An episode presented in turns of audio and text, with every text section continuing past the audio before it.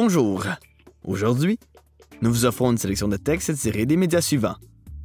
L'Esprit libre, Curium et Les libraires. Au programme, la suite de Les yeux d'ouragan, Cuba, au-delà des enclaves de vacanciers. Alerte à la fraude, scientifique. Et Les libraires craquent.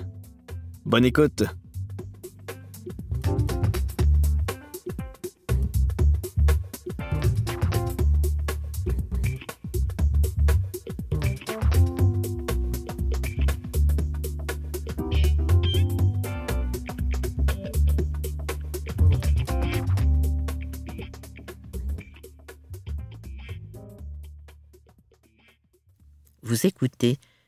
Les yeux d'ouragan, Cuba au-delà des enclaves de vacanciers, un texte d'Alexandre Dubé-Belzile, paru le 27 août 2022 dans la revue L'Esprit libre. Les Cubains cubaines, un peuple solidaire et résilient. De manière générale, il faut souligner la solidarité du peuple dans une situation où les Canadiens et Canadiennes s'entretueraient probablement pour survivre. Non, la Havane, en dépit d'un manque d'à peu près tout, reste très sécuritaire. Les Cubains cubaines font preuve d'une résilience extraordinaire. J'ai rencontré des étrangers, étrangères, qui s'offusquaient d'une telle pauvreté, blâmant le régime et l'endoctrinement marxiste. Or, il ne faut pas oublier les conséquences de l'embargo, en grande partie la cause de cette situation, même si, au dire de Don Carlos, Cuba n'a pas su profiter de sa prospérité pendant la guerre froide. Le pays se trouvait alors dans une situation de dépendance qui a préparé la catastrophe de la période spéciale. Malgré ces conditions moins qu'idéales, l'éducation reste gratuite, et ce, jusqu'au doctorat. Au Canada, les frais de scolarité augmentent sous prétexte d'inflation sans que les salaires suivent. À Cuba, si certaines personnes hésitent à parler de la situation, d'autres, surtout les jeunes, s'en donnent à cœur joie.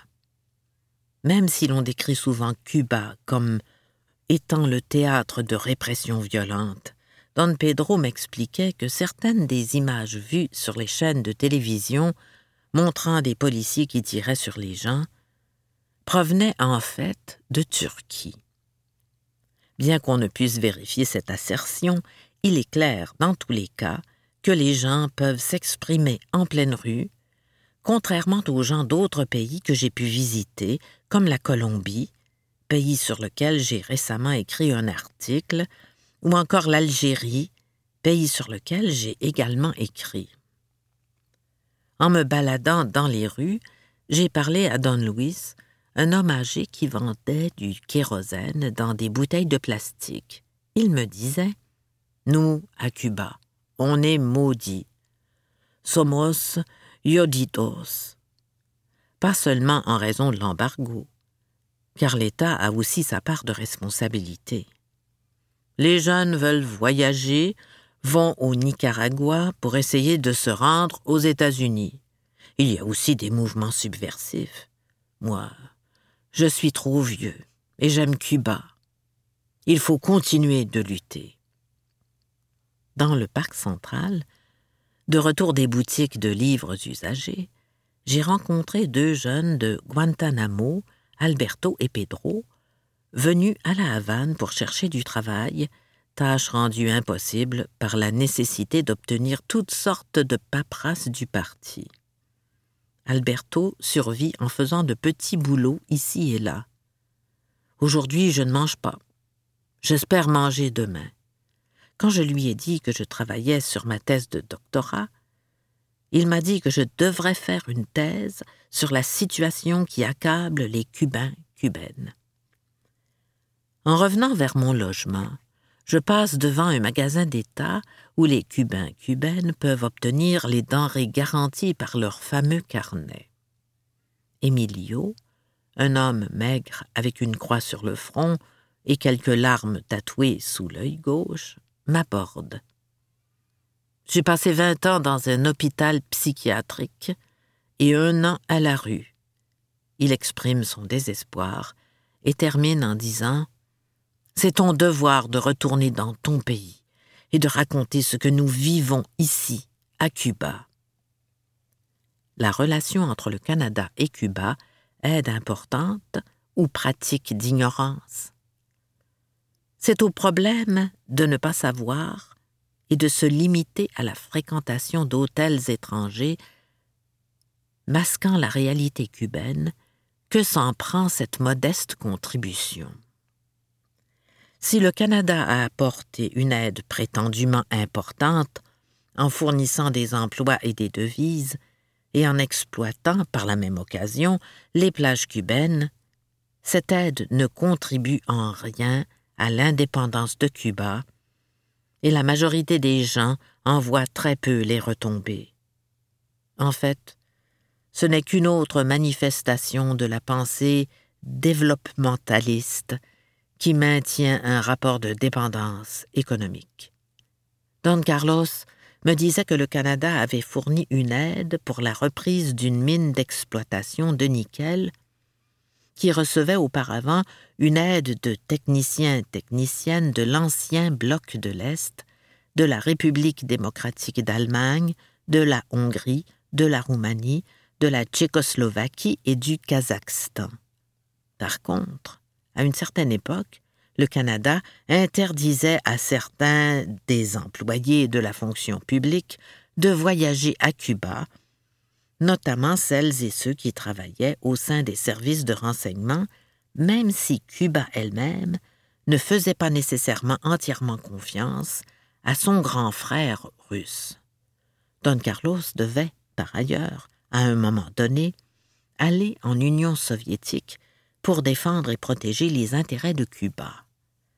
Si le Canada est un ami de l'État marxiste-léniniste, il n'éprouve aucun remords à laisser les Cubains cubaines affamés. Pas de paramilitaires, comme en Colombie, même si les conditions de travail restent plutôt précaires. Pire encore, un hôtel récemment construit emploie des travailleurs-travailleuses importés directement de l'Inde. Paradoxalement, le moyen le plus efficace d'affaiblir le régime cubain, voire de le faire tomber, serait de lever l'embargo, l'économie de marché comme machine aliénante, pouvant s'infiltrer presque partout et affaiblir les États qui se limitent à effectuer une capture des flux de capitaux. Il semblerait que les États-Unis aient simplement besoin d'un ennemi, d'une ennemie, et de faire souffrir pour pouvoir déployer les efforts que leur commande la doctrine de la destinée manifeste. En effet, les États-Unis s'imposent comme police du monde et s'arrogent le droit moral de faire souffrir ceux et celles qui ne sont pas d'accord avec eux, et le Canada suit de très près son voisin du Sud. Ce qui menace la dite sécurité nationale ou le pouvoir d'un État, c'est la libéralisation des marchés, et pas les musulmans musulmanes, les anarchistes ou les voyages à l'étranger, le fait de connaître d'autres réalités. Enfin, on dirait que les États-Unis et le Canada s'entêtent à faire la promotion de l'adage on ne peut plus faux selon lequel l'ignorance fait le bonheur. C'était Les yeux d'ouragan, Cuba au-delà des enclaves de vacanciers, un texte d'Alexandre Dubé-Belzile paru le 27 août 2022 dans la revue L'Esprit libre.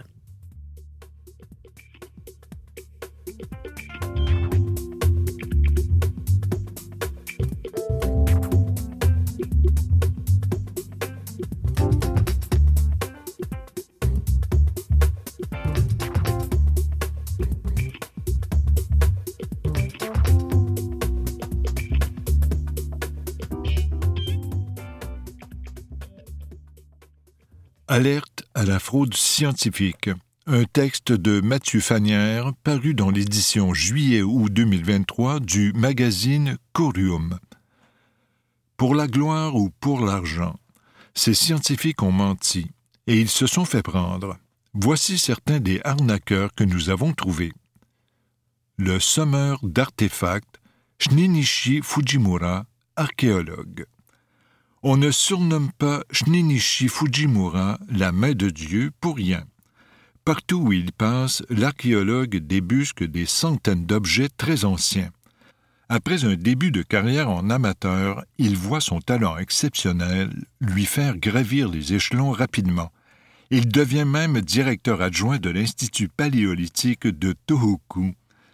Dans les années 1990, ses découvertes bouleversent l'histoire japonaise. La première présence humaine au Japon ne daterait pas de 35 000 ans, mais de 60 000. Les livres d'histoire sont réécrits. Les lieux de ces trouvailles deviennent des sites historiques nationaux. La main dans le sac. En octobre 2000, Fujimura annonce avoir découvert des dizaines d'outils préhistoriques. Quelques jours plus tard, un journal japonais publie des photos compromettantes. On y voit Fujimura en train d'enterrer lui-même ses futures trouvailles. L'imposteur admet avoir falsifié plusieurs de ses découvertes. À partir de ce moment, toutes ses recherches ont une odeur d'arnaque. Il est démis de ses fonctions et l'institut qu'il co-dirigeait ferme ses portes. Les greffes effaçables. William Summerlin, dermatologue. En 1973, William Summerlin déclare avoir transplanté des tissus d'une espèce animale à une autre. Sa technique révolutionnaire n'entraîne aucun rejet de la greffe. Son secret? Conserver les tissus en culture in vitro pendant quelques semaines avant de les transplanter. À l'époque, Summerlin est déjà une célébrité il a greffé des cornées humaines sur des lapins. Mais dans la communauté scientifique, le doute s'installe. Aucune équipe de recherche ne parvient à reproduire son exploit. En mars 1974, Summerlin tente de sauver son honneur en présentant une preuve irréfutable. Deux souris blanches ayant été greffées avec la peau d'une souris noire. La main dans le sac. Peu de temps après la démonstration, un assistant découvre que les greffons noirs disparaissent quand on les frotte avec de l'alcool. Summerlin avait dessiné ces greffes au marqueur noir. Des enquêtes sont lancées. Rapidement, tous les travaux de Summerlin sont jugés frauduleux. Le dermatologue est licencié. Les rayons imaginaires. René Blondelot, physicien. Plus puissants que les rayons X, les rayons N. René Blondelot découvre ce nouveau type de rayonnement en 1903. Il les nomme N en l'honneur de sa ville, Nancy. À l'aide d'un prisme en aluminium, le physicien émérite concentre ses rayons. C'est alors qu'il découvre leur pouvoir extraordinaire. Quand on les dirige sur la flamme d'une bougie, la luminosité augmente des scientifiques se rendent à Nancy pour observer le phénomène. L'Académie des sciences françaises soutient Blondelot. C'est la gloire. La main dans le sac. Sceptique, le physicien américain Robert Williams Wood se rend lui aussi à Nancy. Pas le choix, les rayons N ne se manifestent qu'en présence de Blondelot lui-même. Impossible de reproduire l'expérience. Profitant d'un moment d'inattention de Blondelot, Wood retire le prisme par lequel passent les soi-disant rayons.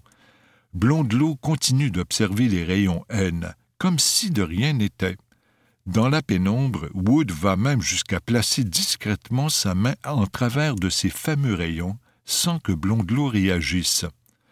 Wood publie son témoignage dans la revue Nature en 1904. Le verdict est sans appel. Les rayons N n'existent pas.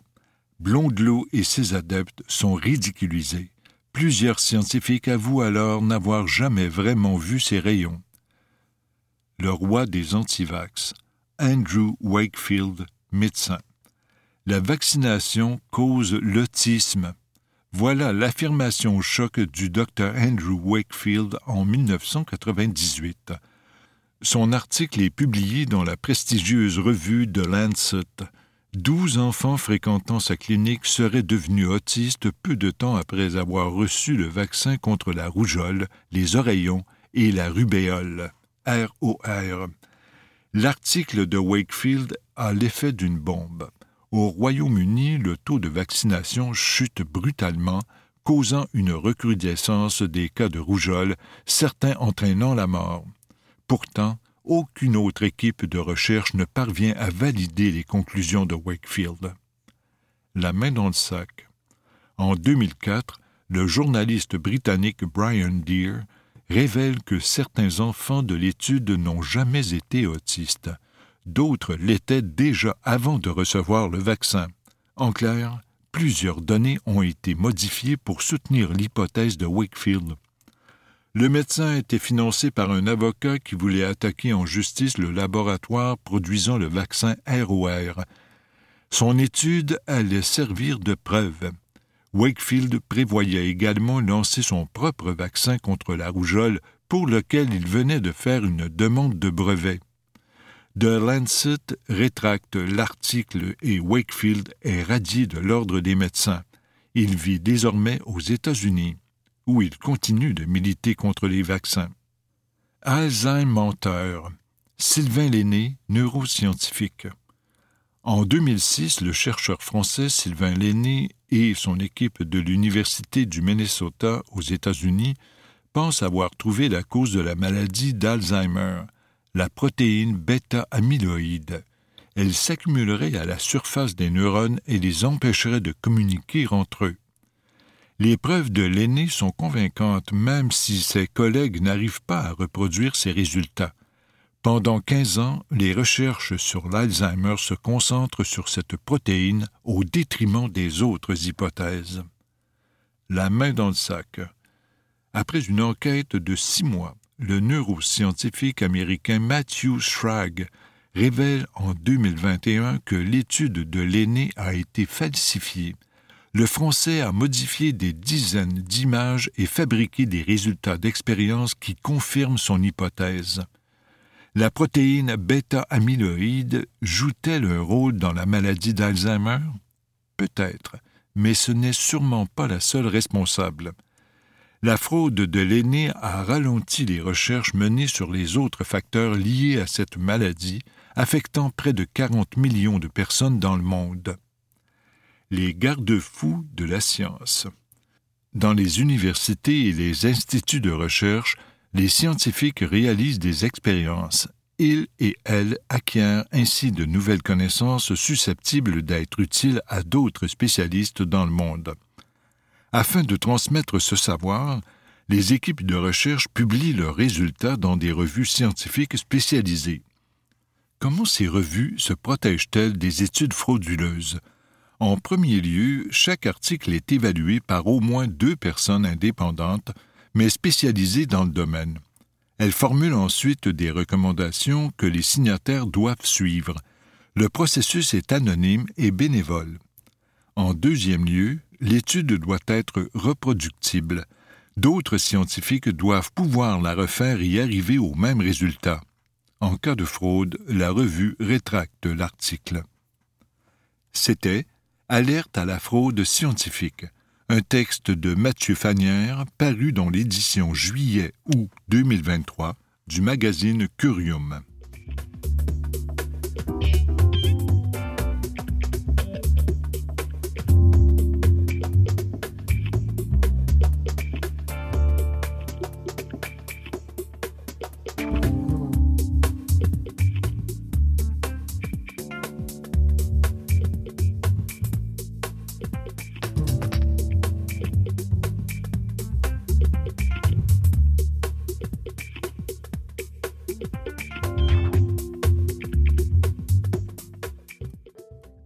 Les libraires craquent. Des suggestions de lecture des libraires indépendants proposées le 3 juin 2022 dans le carnet Julie Autochtone, une initiative de la revue Les Libraires. Okiwe Atisken, L'Esprit des eaux. Yves Sioui Durand, presse de l'Université Laval. Membre de la nation Huron-Wendat de Wendake, pionnier du théâtre autochtone contemporain, Yves Siwi Durand a fondé il y a plus de 35 ans Ondinok, la première compagnie de théâtre francophone autochtone au pays. Avec son recueil Okiwe Atisken, L'esprit des eaux, l'écrivain nous offre une compilation de ses textes, entrevues et poèmes parus depuis les trente dernières années. Il y aborde son parcours personnel à titre de dramaturge, l'importance de la résurgence culturelle autochtone ou encore les répercussions du colonialisme dans le système d'éducation. Le passé n'est pas passé, il existe dans nos eaux. Marcher vers notre origine, ellipse, est le fondement de la reconstruction culturelle des Premières Nations. Une suggestion de Frédéric Saint-Julien de la librairie Raffin, Montréal. Wapke, collectif, direction Michel Jean, Stanquet.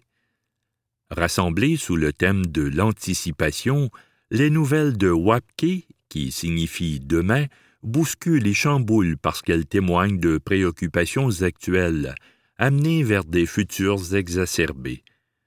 Les auteurs et autrices autochtones de ce recueil racontent les conséquences de la négligence face à l'environnement, la blessure béante d'années de ségrégation raciale, l'absence de commodités et de services, mais aussi le besoin de se réapproprier son autonomie, le tout avec une diversité de tons, d'univers et de voix, et qui, somme toute, convergent en un ensemble de textes qui laissent pantois une suggestion de Chantal Fontaine de la librairie moderne Saint-Jean-sur-Richelieu.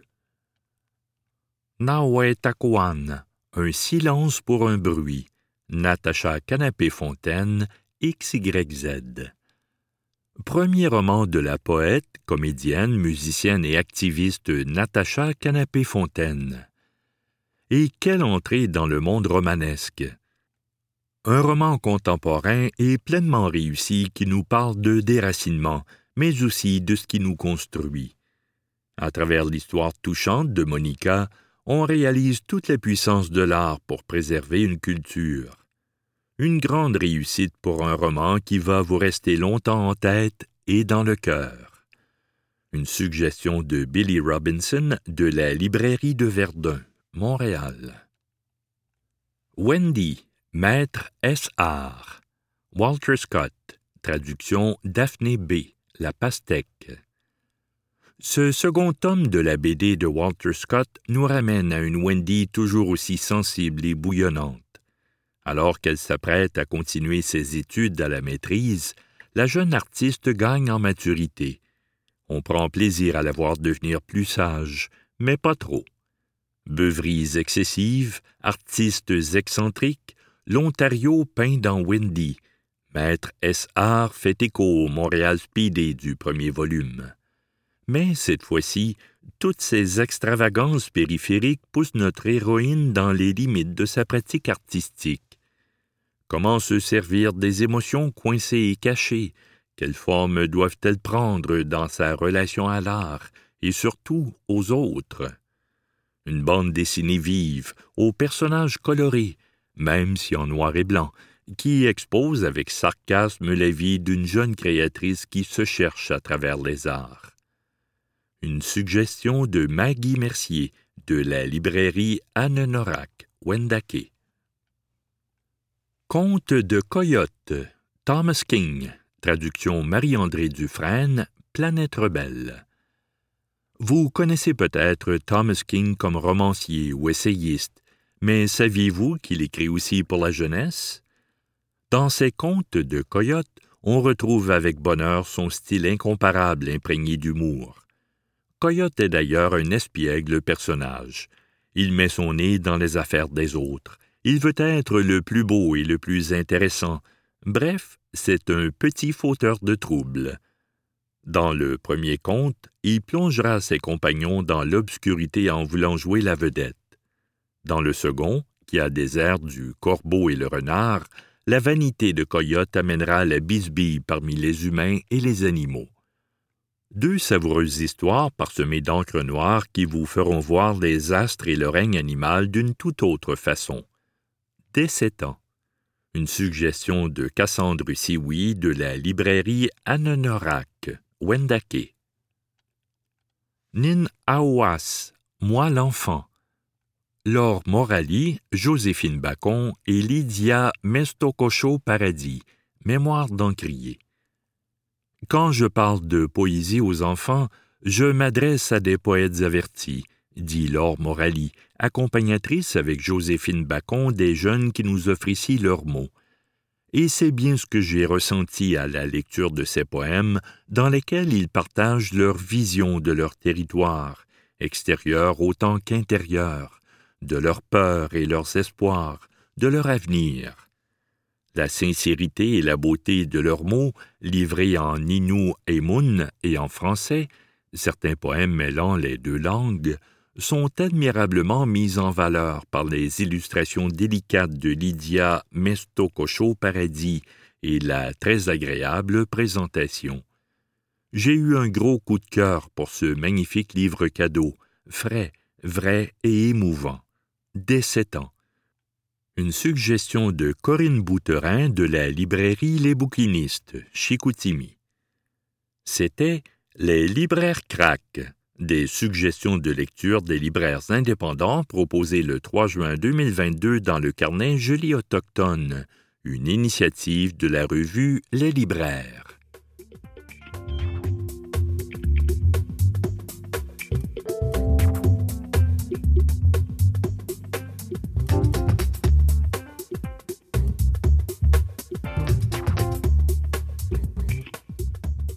Vous pouvez retrouver cette émission sur le site de Canalem à l'adresse canalem.fzivoire.com.